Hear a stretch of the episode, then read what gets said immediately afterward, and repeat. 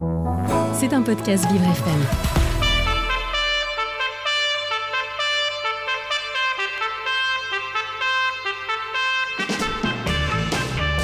L'invité du 7-9, avec Dans le Noir, le restaurant qui bouscule l'essence. Noir, c'est noir Il est 8h46 et vous écoutez Vivre FM, la radio de toutes les différences. Et l'invité du 7-9 ce matin, c'est le judoka Benjamin Axus au micro de Jason Jobert. Bonjour. Bonjour Dominique, bonjour Benjamin. Et oui, Benjamin Axus est judoka, il est premier dans sa catégorie, moins de 73 kilos, et il va tout faire pour se sélectionner et gagner son ticket pour Paris 2024. Il y a un an et demi encore devant nous. Bonjour Benjamin. Bonjour. On va faire connaissance. Euh, comment êtes-vous tombé euh, dans le judo? Alors moi c'est simple, je suis tombé dedans quand j'étais petit et mon père était prof de judo et mon grand-père était prof de judo, donc forcément, Ah là, c'est une histoire de famille. exactement. Alors euh, du coup, le, le judo, c'est un sport de combat, mais avec beaucoup d'hygiène et de règles à respecter?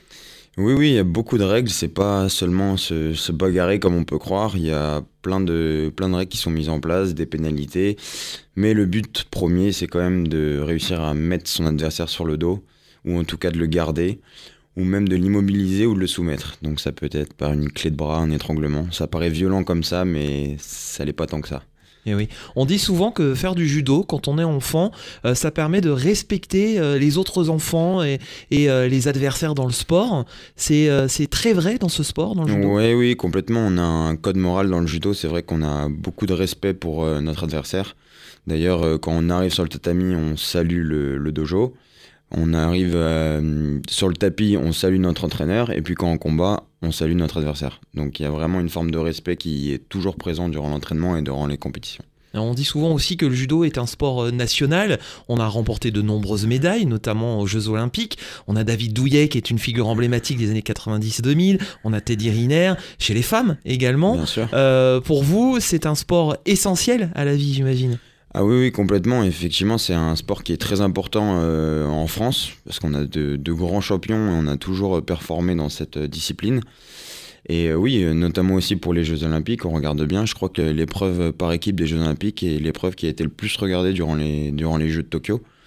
Donc euh, c'est vraiment important, euh, ce sport est vraiment important pour nous et il est vraiment important pour moi. Il n'y avait rien que ça. Donc vous avez euh, juste 28 ans, vous rêvez de Paris euh, 2024. Comment on se prépare justement à, à être un enfant qui a toujours baigné dans l'univers du judo et à devenir un professionnel? Eh ben, on se prépare euh, en pensant qu'à ça. On pense tout le temps à ça. Donc, euh, et nos entraîneurs aussi. On n'a qu'un seul but. euh, On s'entraîne tous les jours pour ça. On se lève tous les jours pour ça. Donc, tous les sacrifices qu'on fait, on le fait pour cet événement. Donc voilà, ça demande beaucoup de préparation, c'est énormément de- d'entraînement, de, sacrifices, mais on sait pourquoi on le fait, on sait que ça va être une énorme fête du sport et on a absolument envie d'y participer, donc on va tout faire pour. Je vous ai rencontré au MEDEF, il y avait une rencontre pour faire en sorte que le sport soit aussi pratiqué en entreprise. C'est important. Est-ce que vous trouvez qu'en France, euh, on, met un peu de côté euh, tout? Il y a le travail d'un côté, il y a le sport de l'autre, et qu'on devrait mélanger un peu tout, y compris avec l'école? Bien sûr, bien sûr. Je pense que le sport est très important pour, euh, pour quiconque. Qu'on soit sportif ou non, je pense que faire un peu de sport, c'est très important. Et notamment, nous, dans le judo, on a un rapport à la chute qui est vraiment différent des, autres, des gens qui ne font pas de sport ou qui ne font pas tout simplement de judo. Donc je pense qu'on a quelque chose à transmettre à ce niveau-là. Et si on peut euh, vous montrer que faire du sport, euh, c'est pas forcément euh, si violent que ça, eh ben on va le faire avec plaisir. Eh oui, effectivement. Alors, malgré tout, le judo, faut se préparer psychologiquement, faire attention aux blessures. Alors, comment vous faites tout au long de l'année? Bah, faire attention aux blessures, euh, on fait comme on peut. hein. La blessure, malheureusement, on peut pas la prévoir. Donc, euh, on fait en sorte de, de faire attention, même si euh, c'est inévitable parfois. Il y a des, moments, hein, le judo, c'est un sport où il y a beaucoup de, de tension, de torsion, de, de réchappe, on tombe. Donc, forcément, il y a des moments où le corps, il est, il tombe pas au bon endroit, pas au bon moment, et voilà, il se blesse, c'est comme ça. Après, nous, au contraire, on fait plutôt en sorte de se réparer le plus vite possible. Donc on a toute une équipe qui est mise en place à l'INSEP notamment, des médecins, des kinés, des ostéopathes. Donc euh, on sait que dès qu'on est blessé, euh, on va tout faire pour revenir au plus vite, parce que c'est vraiment maintenant une course contre la montre. On essaye de perdre le moins de temps possible, et une blessure, ça nous ralentit, donc euh, on fait en sorte de ne pas se blesser, mais si on se blesse, on fait en sorte de revenir le plus vite possible. Alors être bien entouré, c'est très important. Vous êtes originaire des Yvelines, donc vous êtes un pur francilien et vous êtes pensionnaire à l'INSEP du côté donc du bois de Vincennes. Donc on reste en Île-de-France. Que vous apporte cette structure justement?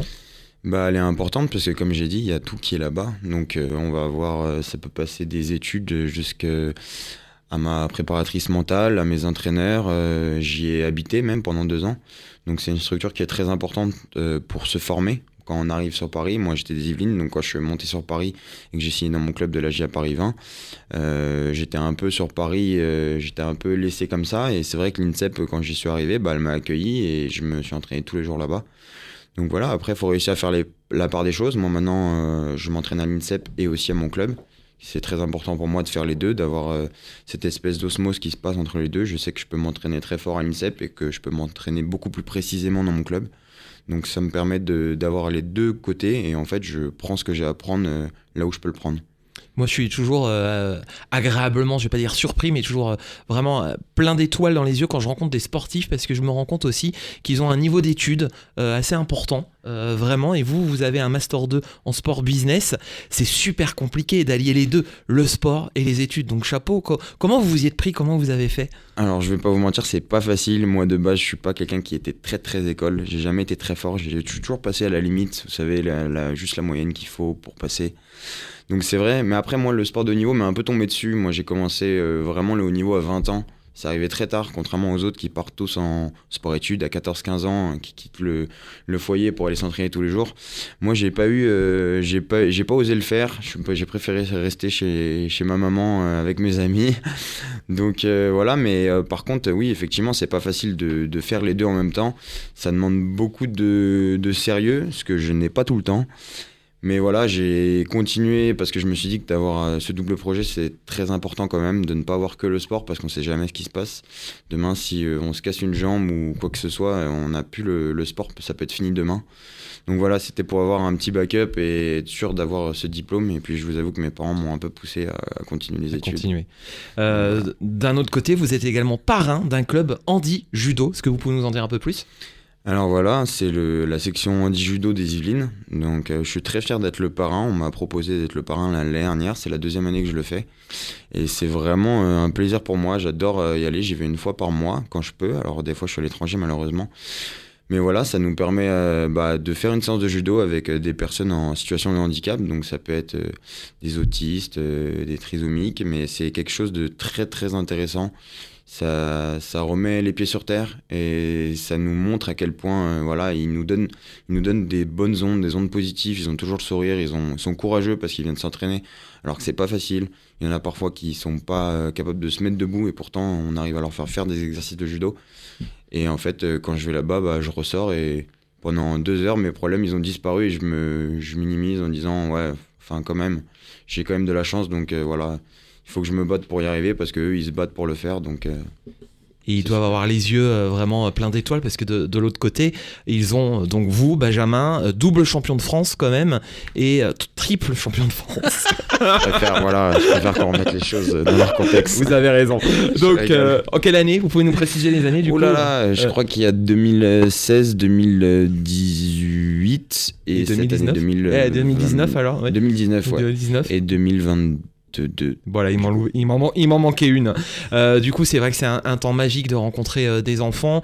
Euh, pour vous aussi, c'est une année cruciale, 2023, parce qu'il faudra continuer à être le meilleur pour aller à Paris, parce que c'est cruel, Dominique. Il n'y a que le meilleur de sa catégorie au judo qui pourra aller à Paris 2024. Exactement, il n'y en a qu'un par catégorie. On est 7 garçons et 7 filles à aller aux Jeux Olympiques.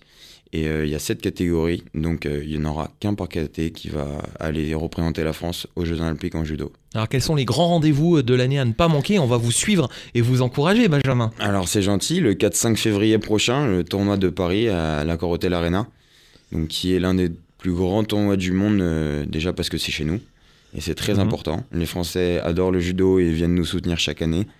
Donc euh, j'espère rééditer ma performance de l'année dernière, voire mieux, puisque j'avais eu la médaille de bronze, donc pourquoi pas l'or, ça serait un grand plaisir. Et puis sinon, il y aura les championnats du monde après à venir, euh, si jamais j'arrive à me qualifier. Et il y aura les championnats d'Europe, euh, pareil, en novembre, qui seront en France d'ailleurs.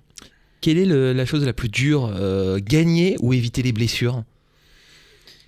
Les deux, enfin la blessure est inévitable alors que gagner, euh, c'est nous qui choisissons. Après, le plus dur, c'est pas de dans le judo, le plus dur, c'est pas de gagner une fois, c'est de rester euh, toujours performant. On va dire que la performance c'est bien, mais la constance c'est mieux. Oui, j'imagine. Dominique, vous avez une question? Oui, euh, Benjamin, moi je voudrais savoir comment vous vous voyez dans 20 ans, parce que j'ai eu la chance de croiser deux fois, deux fois euh, Karima Medjeded, qui euh, est une judokate malvoyante, qui a été médaille d'or en 2004 à Athènes, qui continue à aller dans les clubs, rencontrer notamment les enfants qui font du judo, pour leur montrer que même en étant handicapée, elle a été... euh, elle a été médaille d'or. Euh, Est-ce que vous, vo- vous vous voyez, vous, dans 20 ans, euh, continuer à aller euh, euh, promouvoir ce sport euh, qu'est le judo et que, a priori, vous adorez? Alors, si je peux, oui, si j'ai la crédibilité à le faire, avec plaisir. Moi, j'adore, euh, on adore transmettre dans le judo en général. euh, on est assez friand de ce genre de choses. Donc, pourquoi pas? Après, dans 20 ans, euh, où est-ce que je me vois? C'est dur à dire. Je pense que déjà, j'aurais pris un peu de ventre. je me serais un peu, un petit peu tassé avec toutes ces blessures. Mais si je peux continuer à, transmettre, ouais, je le ferai avec, avec grand plaisir. Quand vous dites je me serais un peu tassé, vous mesurez combien? 1m89. Ouais, C'est ça, c'est ce que... Bon, même si vous vous tassez un tout petit peu... C'est pas grave, ouais. Ouais, c'était grand. Benjamin, euh, vous revenez juste d'Autriche. Qu'est-ce que vous faisiez en Autriche la, la semaine dernière? On était en stage de préparation, un stage international qui réunit, euh, il y avait quand même 900 judokas, donc c'est beaucoup.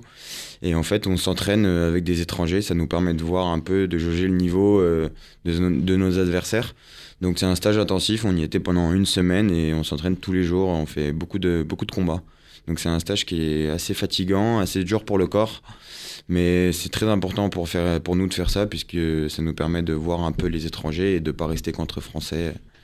Donc c'est très important et c'est très bien qu'on puisse le faire. Eh oui, quelle préparation, hein, formidable. Où auront lieu les épreuves de, de judo à Paris 2024 Est-ce que vous le Alors savez il me semble que c'est euh, sur le champ de Mars. Au Champ de Mars, c'est lieu très sympa, magnifique. ouais. C'est très Ouais. sympa. Magnifique cadre. Euh, Benjamin, on va vous encourager. Comment on peut vous suivre sur les réseaux sociaux et comment on peut faire si les auditeurs veulent euh, vraiment vous, vous applaudir, vous acclamer Et bah écoutez, euh, venez me voir le samedi euh, 4 février à la Corotel Arena.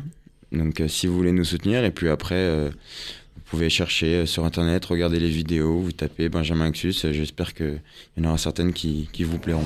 C'était un podcast Vivre FM. Si vous avez apprécié ce programme, n'hésitez pas à vous abonner.